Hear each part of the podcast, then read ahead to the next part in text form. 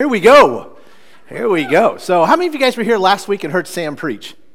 Didn't he do a good job? Ooh, that was good stuff. We are going to keep on rolling with, uh, with some of the things that Sam was talking about. Uh, however, before we get into that, um, we're going to talk about hidden things today. Hidden things. Um, I remember, and I'm about to watch my daughter melt into a puddle underneath her chair. There it goes. So I remember uh, when, uh, when our kids were little, um, we, uh, Jenny had made some chocolate chip cookies at one point, and they were, she had sat those on the dining room table. And our children were, uh, were instructed the cookies were not to be eaten until after dinner. That's right. One of them followed the rules, one of them did not. so, as we came out, we walked from into the kitchen, into the dining room. We noticed there were a couple of chocolate chip cookies were missing. Michaela was sitting under the table, crisscross applesauce, chomping on them, looking like this. hiding was not her strong suit.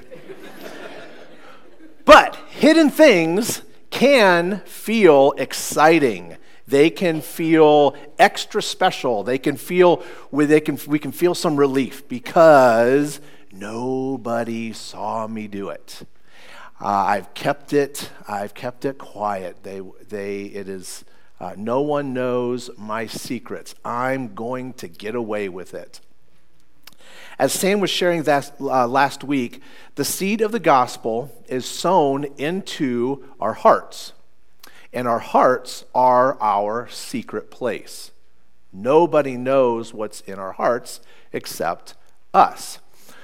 Seeds that begin to grow start when we plant physical seeds, they start to grow underground in a secret place. You can't see it where and the growth is hidden, which I think Isaac's going to talk about here in a little bit. The condition of our hearts are only truly known by God and ourselves. Nobody else really truly knows what's going on in our hearts, which means the only person who truly knows if my heart, like, like, uh, like Sam talked about last week, knows that if my heart is hard and packed down, if it's rocky, if it's, if it's weedy, or if it's healthy, is me and God. Now, I will say this I have, I've had lots of people in my counseling office who have got, become very good at not only trying to fool other people, but of fooling themselves. And that is a very enlightening thing to happen to someone when they realize that they have been fooling themselves for so long, and now what they have been trying to fool themselves about has been exposed. Because we can fool everybody else, we cannot fool God, which is why others don't get to judge us. He knows every thought, every desire, every intention. Nobody else does, which is why when we die, we don't stand before a court of our peers like we do now. We will stand before one person, and his name is God. When we choose, however, to indulge the weeds in our lives, uh, who are we hiding that from? When you do that, when you are indulging those weeds in your life, those things that you know God is not pleased with, when you are indulging those things, who do you hide that from? If you are married, are there things that you are keeping secret from your spouse? If you are not married, uh, do you have that big, this is something that, that Nikki's taught us for a long time. Do you have that big godly person that can help hold you accountable so that you have, you have someone who else who knows what's going on? Are you keeping that from that big godly person? Or are you choosing to go it alone because your walk with God is nobody else's business but yours. And you're going to do that on your own. I would say that is a ridiculous choice because we were not made to live life on our own. There's a song from back in the 60s. You guys remember uh, Simon and Garfunkel? He wrote that song called I Am a Rock. I am an island. I built walls so nobody can see. I have my books to protect me. That's not how God made us to be islands. Because all through the scriptures, God makes it very clear that we were never made to be isolated. Every believer is adopted into the body of Christ. And who is the body of Christ? Everybody in this room who has asked Jesus into their hearts are a part of the singular body of Christ, which means we are all connected, which means when I blow it, you're affected, which means when you blow it, I'm affected, which means we have responsibility to each other to hold each other accountable and to help each other grow. It's not our job to judge each other. It's not our job to pound on each other. When you're doing something I don't like, I'm not going to come and pound on you. That's not my role. My role is to help point you to Jesus so that you can begin to fulfill the potential that you have in your relationship with Christ, which is where our true potential is found. Every believer is adopted into this body which I would suggest that, uh, that uh, lots, of, lots of us have these things called man caves or she sheds. And I would suggest that, that, that this is a great place for us to be cowardly. Because for a lot of guys, when things get hard, when things get frustrating, a lot of guys will retreat to that man cave because they've not They've not matured enough emotionally to, be, to learn how to regulate their own emotions. And they've not learned how to mature enough relationally to, uh, to, to resolve issues that, ha- that happen between, uh, between them and someone else. So we go hide. And a lot of people do that, men and women. We do this. What, so, so the question is, what are some of those rocks in your life? Uh, if you can remember back to what Sam taught last week, what are some of those rocks in your life that keep your spiritual roots from growing deep? What are those rocks? What are the weeds that are growing in your soil that are competing for your attention and your strength? And how did the soil of your heart become so trampled down? That's the stuff that's happening in that secret place. Can you describe the mental, emotional, and spiritual gymnastics that, we, that you need to, to go through in order to maintain a double life? Where around people, I am this way. When I am by myself, I am completely different.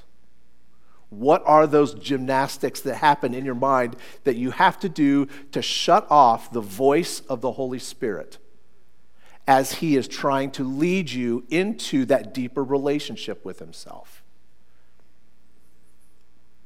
Which takes us to our first fill in the blank, which is this the Holy Spirit is a light that exposes what is hidden.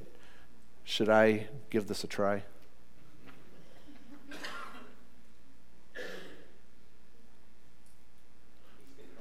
He's controlling it. That's best. so, excellent. So, the Holy Spirit is a light that exposes what is hidden.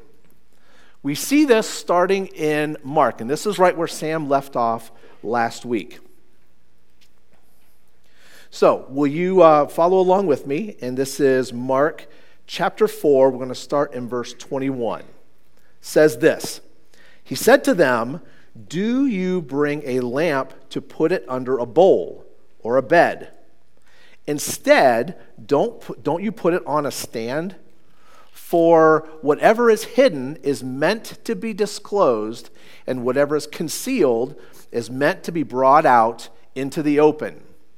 Because all throughout the Old Testament and the New Testament, the Spirit of God is described as a fire or as a light So we see that we see that uh, to this man named Moses. Maybe some of us have heard of this guy named Moses.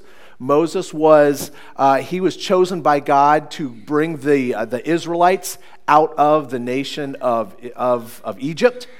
He he uh, when when God came to Moses, he came to Moses in a fire, in a, in in a shrub. He showed up and he spoke to Moses in this fire that that was burning in this, in this bush, in the shrub.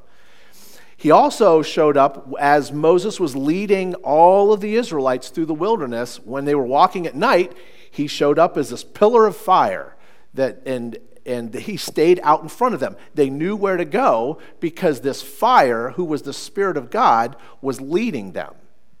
He, and, and we see that over and over and over throughout, uh, throughout the Old Testament and the New Testament. Let's take, keep our spots right here in Mark. If you got your Bible, let's uh, take a peek back to the book of Hebrews. Hebrews chapter 12. Hebrews 12, verses 28 and 29. Hebrews 12, 28, 29 says this Therefore, since we are receiving a kingdom that cannot be shaken, which is the kingdom of God, let us be thankful and so worship God acceptably with reverence and awe, for our God is a consuming fire. So, once again, we see this picture of God who's a consuming fire who burns up stuff that, that, that is not of Him, but also brings light to different parts of our lives. Because practically at this point in history, you know, we didn't, they didn't go flip the switch and turn the light on, it was fire. Fire exposed what was in the dark. And so, and it was so that was their primary form of light uh, at nighttime. So when the Spirit of God brings conviction into our lives, when He starts speaking into our hearts, we have a choice to make. Are we going to listen to that voice that is leading us to, to do something, to say something, or do we choose to, uh, to ignore that voice? Um, i was thinking of um, my son in law, who is a police officer, and I had a buddy who uh, was in Toledo when we lived up there, who was a police officer. And it's always talked about, you know, when someone got caught with something in their pockets that was illegal, their normal response is what? It's not mine. I don't know where that came from. It's in my pocket. Someone must, I just, you know, it's my friend's pants. I just haven't put my friend's pants on, and now it's there. So when things are exposed, we have a decision to make. Do we fess up to it? Do we acknowledge the things that God is exposing in our hearts that ought not to be there? Or do we pretend like we don't hear the voice? Do we shut off the voice of the Holy Spirit and choose to live uh, the way however we want to. Which leads us to our next, our next fill in the blank, which is we have to determine if we have ears to hear. And we see this in that next sentence, verse 23, in Mark chapter 4, verse 23, because he says, Jesus said, If anyone has ears to hear, let him hear. How responsive is your conscience. How responsive, when God is speaking to you, is your conscience to the voice to the voice of the Holy Spirit. Those who have ears to hear recognize the voice of God and they realize, ah, shouldn't be doing that. Because he guides us into obedience. The Holy Spirit will guide us into obedience. This ultimately brings correcting the quality of the, it brings, uh, it corrects the, the quality of the soil in our hearts. If we realize those weeds that are in there, if we realize the rocks that are in there, if we realize that our hearts are that packed down soil, as the Holy Spirit speaks to us, if we have ears to hear, we will respond to Him. We will remove the rocks, we will remove the weeds, we will till up that hard, packed down soil so that God can continue to speak to us and continue to lead us things get, get too out of control. I don't know where I'm at. I just got lost. Uh, yeah, it doesn't matter. All right, let's move on to the third fill in the blank. third fill in the blank is this we have to determine then what it is that we value.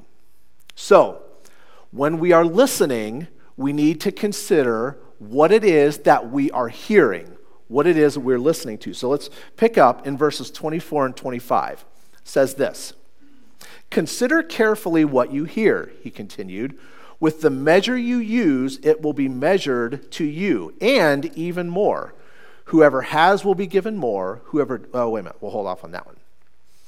Okay, so we have to determine what it is that we value. When we are listening, we consider what it is that we are taking into our mind, what it is we are taking into our soul. What is being spoken into us? What are those values that we are opening ourselves up to? We need to pay attention to what it is we are allowing in because these are also seeds if I am continually putting things that are not from God into my mind, that stuff's going to grow. If I'm continuing to listen, maybe listen to, to music that is just awful, or if I continue to put things into my mind through maybe things I watch on TV or movies, the things that I'm putting into my mind, those are also seeds, and those things will grow. Those things will impact how I think, they will impact what I do. All of those little seeds, things that we're taking into our mind, are very, very important. And he, and he even says here that uh, with the measure you use, it will be measured to you. Now, this idea of measure we see here has more to do with making a judgment based on a certain standard. What am I deciding is my right and wrong? What am I deciding is healthy and unhealthy for me? Whatever I decide is my right and wrong, those are the things I'm going to allow into my mind. And consequently, it's also going to be the things that I choose not to allow into my mind. Whatever standard, whatever measure I am measuring the things into my mind, that's what I'm going to take in, or that's what I'm going to refuse. What he's talking about here is the standard that, that he desires us to bring into our mind are the seeds of the gospel. When I hear the message of Jesus, I allow that into my heart. That's what starts to grow. And as that grows, as my relationship with Jesus grows, it's going to do what we call bear fruit. The fruit of the Spirit is going to grow because, it, because I have brought the Holy Spirit into my life, so He is going to grow the things in my heart that He wants. So I'm going to start acting like Jesus, not acting like the selfish jerk that I would probably, in my flesh, would normally be. But when I take the message of Jesus in, when I take the seeds of the gospel in, He starts to change me. He starts to change how I think. He starts to change how I see the world around me. It's not me, it's the work that Jesus does inside of me when I take his message in. And so then we get to whoever is living with this good soil, he or she will be given, as he says, um, in that the end part of verse 25, whoever, whoever has will be given more Whoever does not have, even what he has, will be taken from him. Now, this, I think, this is referring to another parable that Jesus taught called the parable of the talents. Uh, we see that in Matthew chapter 25, where uh, it talks about the master uh, who is referred to as God. He goes on a trip and he gives three men uh, different amounts of wealth. One guy, I think he gives five bags of gold. One he gives two bags of gold. One he gives one bag of gold. The guy who was given, the guys who were given five and two took what they were given, used it in a way that was pleasing to the master. It brought a return, and, and the master uh, rewarded these two guys when they operated from a place of obedience. The third guy operated from a, from a place of fear He was afraid to do what the master had asked him to do, so he went and he, t- he, he buried his wealth. And he just, because he was afraid that if I mess up, then I'm going to get, the master's going to punish me. And so I'm not even going to try. I'm just going to bury my wealth. Well, what, what he says here is if we, if we operate that way, even what we have is going to be taken away from us. Because God gives us talents, He gives us gifts, He gives us the things in our lives because He wants us to use those for His glory. He wants us to use those in a way that points to Him and shows everybody around us that we are different. And as we do that, God is glorified, God is honored, and He desires us to honor Him. So we go back to Matthew 25. There's, a, there's an amazing statement that, um, that the master gave those two guys who used their wealth appropriately. He said, Do you remember what he said? What was the two things he said? Well, well done. Well done. You are a good and a faithful servant.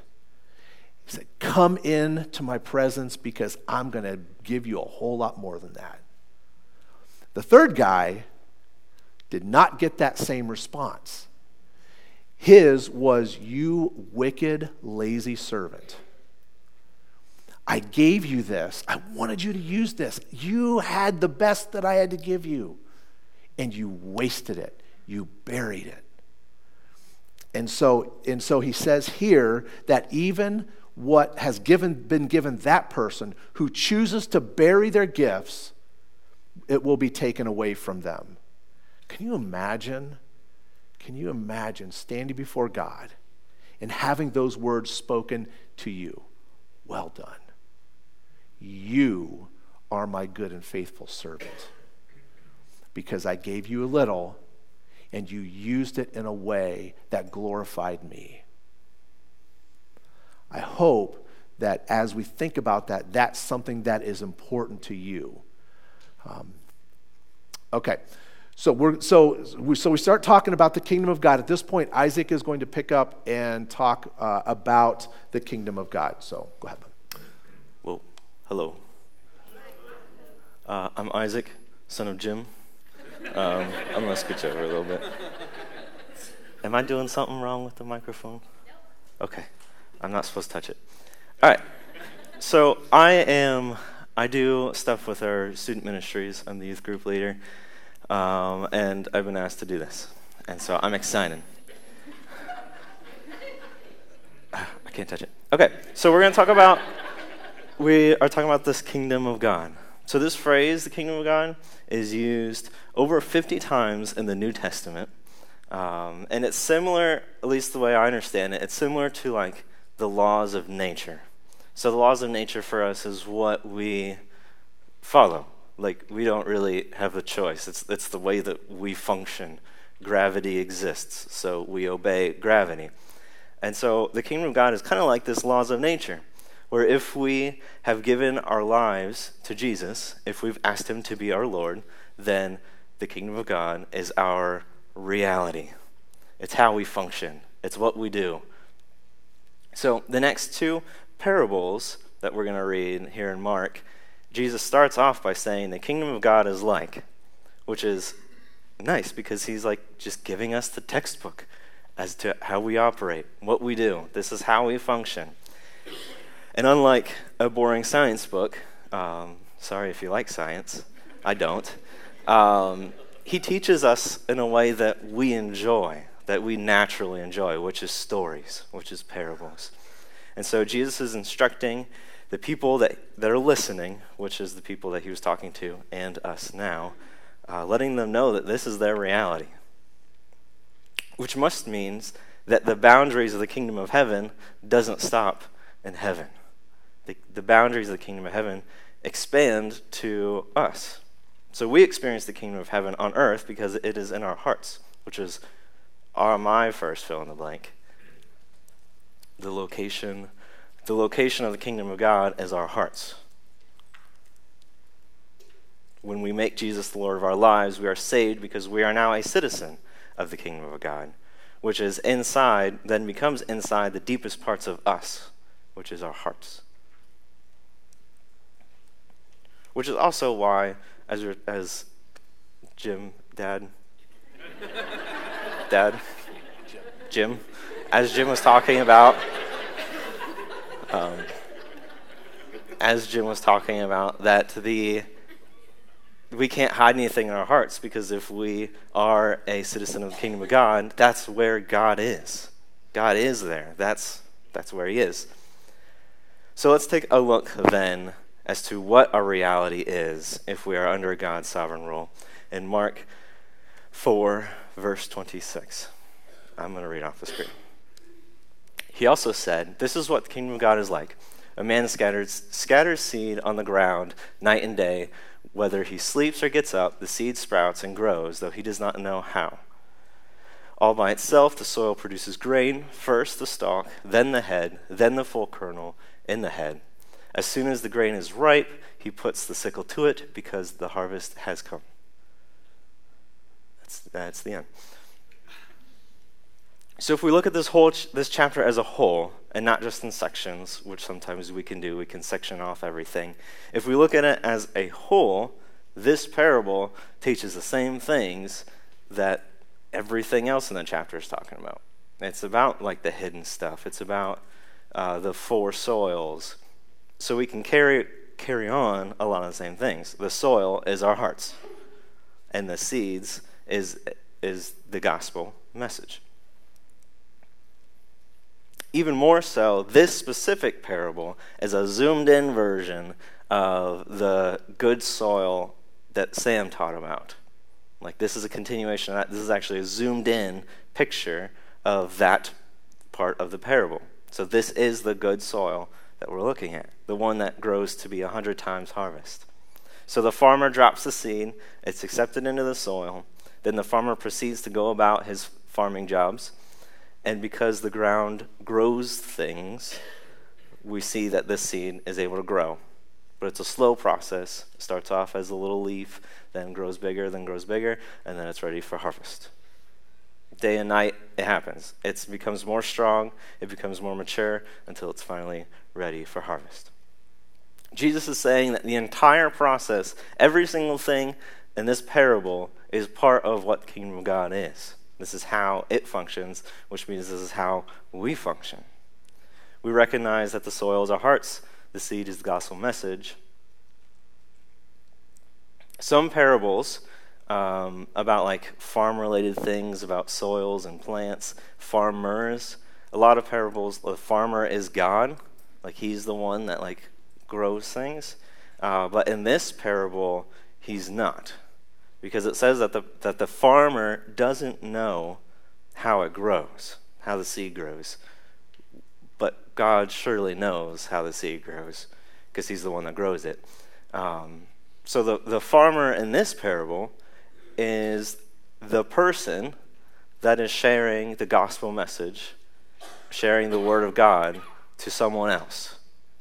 That they're spreading this seed of the gospel message to other people the, the process starts with the farmer sharing the gospel with someone. And with time, that starts to make a difference in the other person. And it says it doesn't know, the farmer doesn't know how it grows. We might not know how it grows, but we share it anyways. We share this seed. And it does start to make a difference.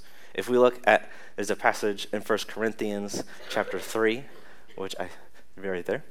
Uh, it says, What, after all, is Apollos, and what is Paul? Only servants, through whom you came to believe. As the Lord has assigned to each his task, I planted the seed, Apollos watered it, but God has been making it grow. So neither the one who plants nor the one who waters is anything, but only God who makes things grow.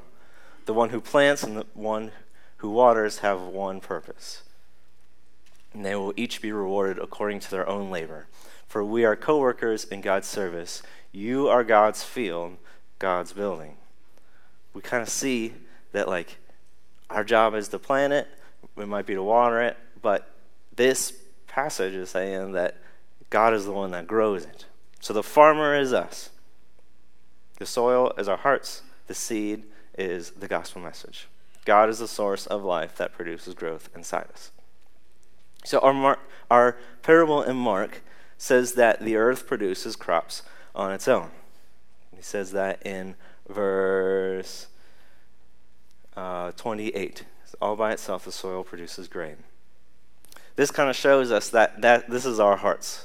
Like our hearts, whenever it is met with the gospel, like it's, it is to grow because that's how we were made. We were made to interact with God's word. We were made to interact with God, and so that's it just grows naturally. I think a lot of times we choose to dig up the seed, but if we truly let it find its spot in our soil in our hearts, it will grow because that's what it does. That's what it's supposed to do. That's how God made our hearts. We are fulfilling the design of our hearts when we accept the seed and we interact with God's heart. Because when we talk about a purpose, that's our purpose. Our purpose is to interact with the seed, to accept it, and to let it grow. If these things happen, then finally the seed becomes mature. The gospel message leads us to completion in our journey, and in our understanding and our spiritual maturity and our spiritual growth. And when that happens, we're harvested, which seems a lot more threatening than I'm sure it actually is. Um, but I think it's a good thing when we're harvested. Yes. Yes. yes, it is. So the listener of this parable is focusing on the soil on our hearts. And this is the first area that should cause impact in us because it's the expansion of the kingdom of God. God created his kingdom to function this way, which means God created his kingdom to function with our participation, which is really cool. It seems it if it doesn't seem completely wild to us, if the sentence that he made his kingdom to function with our participation feel as normal as Ohio summer in February, then it should be like a red flag for us. Like that should be that should be exciting. That should be crazy. God created the kingdom of God to spread on earth by our participation. Thankfully, He doesn't leave it all to us because uh, we would not get a lot done. But he says that all we have to do is spread the gospel, is to spread the kingdom of God to the hearts of those around us by sharing Jesus, by sharing the things that we have, we have experienced. And also, thankfully, he provides the growth in our hearts. And it's not just up to us to make the growth, it's not up to the person that shared the gospel with you to make sure that you grow. God is the one that provides the growth, He's the one that grows the seed. So, long story short, tell people about Jesus. Yeah. The next part of the parable that also impacts us, we're on the same parable, is this process that leads towards maturity. Maturity happens day in, day out, day in, day out, day in, day out. It's a process, it takes time. Um, but it's all because of the Word of God. Our focus isn't on the seed. Our focus isn't necessarily like our will can't make the seed grow, but our focus is on the soil. Our focus is on the things that are happening in the soil, on our hearts. If we're keeping the Word of God in our soil, there will be growth because it's what our hearts do when it connects with God. When we look at like an acorn go from the small nut to a huge tree, it doesn't happen overnight. It's a really long process from the small seed to the big tree. So we can't expect to become a mature Christian overnight, to just become perfect in our walk and always steadfast overnight, just because we come to church one Sunday. We start out as this fragile stem which is in great danger from the other things in our soil. It can get overwhelmed so easily without specific extra care of the soil. Then we slowly grow the head, then the kernel and the head, whatever these farming things mean. And eventually, in the growth, we get to the next parable. And so, as we read this next parable, we can notice the same language. Like it continues the same language as the last parable, as the four soils. It continues. In verse 30, 30. Can we get verse 30 on the screen? Is verse 30 on the screen? If not, I can read it here. Okay. Verse 30, if you can follow along, says, Again, he said, What shall we say the kingdom of God is like? Or what parable shall we use to describe it? It is like a mustard seed, which is the smallest seed you plant in the ground. Yet when planted, it grows and becomes the largest of all garden plants with such big branches that the birds of the air can perch in its shade. So he's talking about this seed, which might not seem very important because it's the smallest seed of all the seeds. It might seem so small and insignificant to us, but when it's planted in this good soil in good condition, it grows. And not only does it grow well, it becomes a massive plant. So big that this plant provides protection and comfort for animals. I believe that Jesus is saying that if you have tended to your heart, and if you have truly chosen to listen to the words that He gives us, that this is your potential. This is everyone's potential. This is my potential. This is our potential. I think sometimes we feel like our potential when it comes to garden foliage is the weeds. That's our potential. Our potential is that we're the ones taking from other people and affecting their growth for the negative, and we're making a mess. I think that sometimes we might feel like the dandelion who looks good, but that's all that we can really provide. We don't provide anything else. Maybe we're the garden gnome who doesn't even have life. It's just coasting by in neutral, not feeling anything or making any difference. But that's, that's not what Jesus is saying in this passage. That's not what he's saying to his listeners. That's not what he's saying to you. He's saying that this is your potential. This is who he made you to be. To be a big bush that is not only healthy and thriving for your sake, but for those around us, providing protection for other people. He says that you aren't going to get there. You're not going to get to this big tree, this big bush, by anything that you can do. We can't we can't make the seed grow. We can't do anything to get to this point. Every other tactic that we try to use to get to this point that is not God will fail and will take from other plants. My last fill in the blank is that accepting the gospel message means yielding control and results in a big shrub.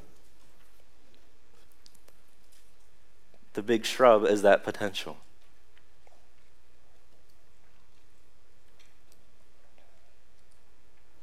All that we have to do is remove all the things in our soil that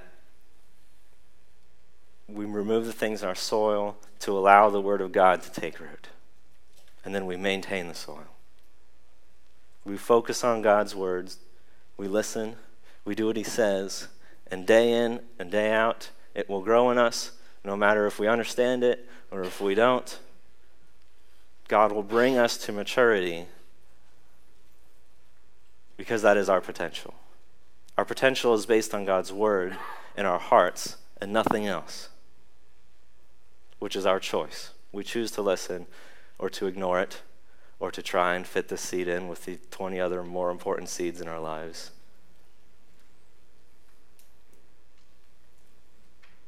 Yeah. Yeah. Good. so uh, I would like to introduce you to Jeremy. It's Jeremy Burns. Um, you have been, uh, if you've been here the last several weeks, you've heard um, some people, come on up. Uh, you've heard some different people giving some testimonies. Uh, Jeremy, and it's been a couple of us that have been meeting here for uh, the last several, well, not the last several, but a bunch of Wednesdays. Um, and Jeremy went through uh, Equip here last year, and he has been growing like crazy. Um, and so, what, what I wanted him to share is about what he did to amend or to repair the soil in his life. So, Jeremy, talk a little bit about uh, when your soil was not yet repaired. Well, um, before Christ, before I actually started listening to what he had to say to me, um, you live life and it's unfulfilling. Uh, it was pretty empty. Um, me personally, uh, I lived life for myself. I lived in the flesh. Um, lots of immoral behavior. I never lost a party. Let's put it that way. Um, most of my time, this behaviors. Um, I made decisions, life-altering decisions, because of these behaviors. Um, hurt a lot of people, hurt uh, a lot of relationships, hurt myself. Um, the only time I really prayed was when I wanted something. Um, so you don't realize how empty life is until you you see what God has for you. When you really actually start uh, listening to what His Word is. Um, throughout my life, I think my heart's been in each uh, section of the soil. Uh, for the longest time, it was in the rocky, the rocky section of uh, rocky soil. Um, although I didn't see it uh, throughout all of this, God is working my soil, uh, slowly picking out all the rocks and getting me ready for what He has planned for me. I started to grow my roots, especially when my firstborn son was born. Um, there was a lot of uh, complications. Uh, about a month before he was actually born, his mother's water broke, and the doctor said he wasn't going to be viable. On uh, April 22nd, 2011, he was born, emergency C section. He was two pounds, two ounces, fit in the palm of my hand. Uh, day three of life, they found a perforation in his bowels. So they had to go in. When you're this big, five centimeters is pretty significant. They had to take out, you know, a section of his intestines because they were dead. Uh, they didn't think he was going to make it through that either. That night in Akron Children's, I prayed. I prayed like I never prayed before. God responded. I've never seen him more clearly in my life. And uh, the doctor's notes for Braden said he was the exception to the rule. And I know it was because of God. He is here now. He's going to turn 13 here in a month or two. Uh, so it's God's work has been there the entire time. Uh, but that was when I really started looking for God's hand. Um, started intentionally praying. Uh, I know I knew at that point there was going to be a purpose for me. I knew there was a purpose for Braden. I had another son. I know there's a purpose for him as well.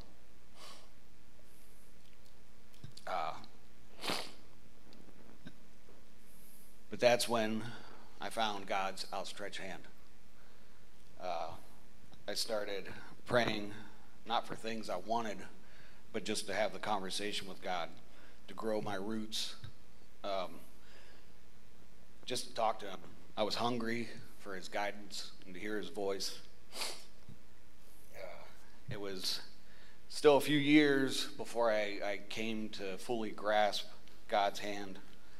Um, and that's pretty much a couple years ago when we started coming here. This place has been a blessing.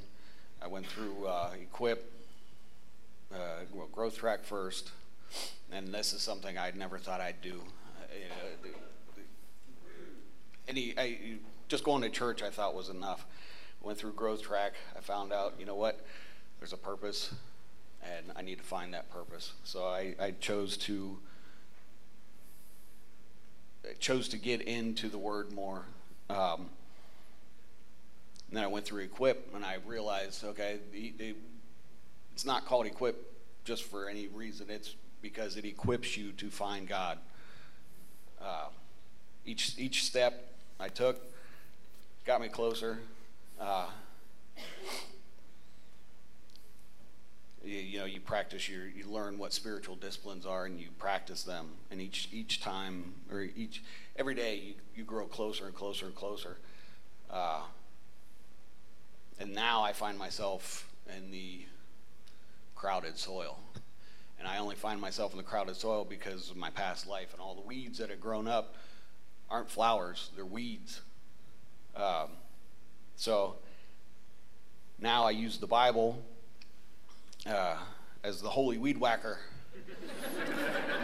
Every day, getting rid of more of the weeds. And each time I spend, the more time I spend in God's words, it's been my spiritual Miracle-Gro. Uh, That's good. He's producing my fruit, and it's good fruit, and I'm excited about that. Uh, so throughout all of this, what he's taught me is to be content in every circumstance. And through everything, through everything, the highs and the lows, he's working. Uh, tilling my soil and tending my garden. Every day another weed is pulled. So I, I am I am thankful uh, for God, for Jesus and their love, uh, the Holy Spirit. And it wasn't until just recently, like I, I it, something hit me, and I was like, I said, you know what? The Holy Spirit, the same power, the same Spirit that raised Christ from the dead, is in us. It's in every single one of you.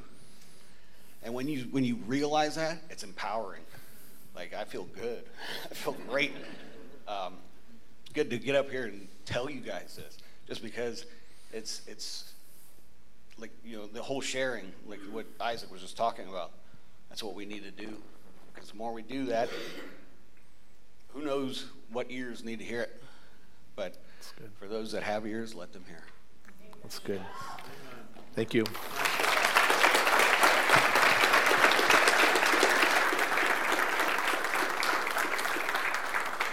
Hopefully, that's encouraging wherever you're at, because I've heard some of Jeremy's stories. And you, if wherever you're at, you can relate to some of the things that, that, uh, that Jeremy's going through, that he's gone through, and where he's at now. Which takes us to one of our most fun things that we do here, which is our time of baptism. And I would like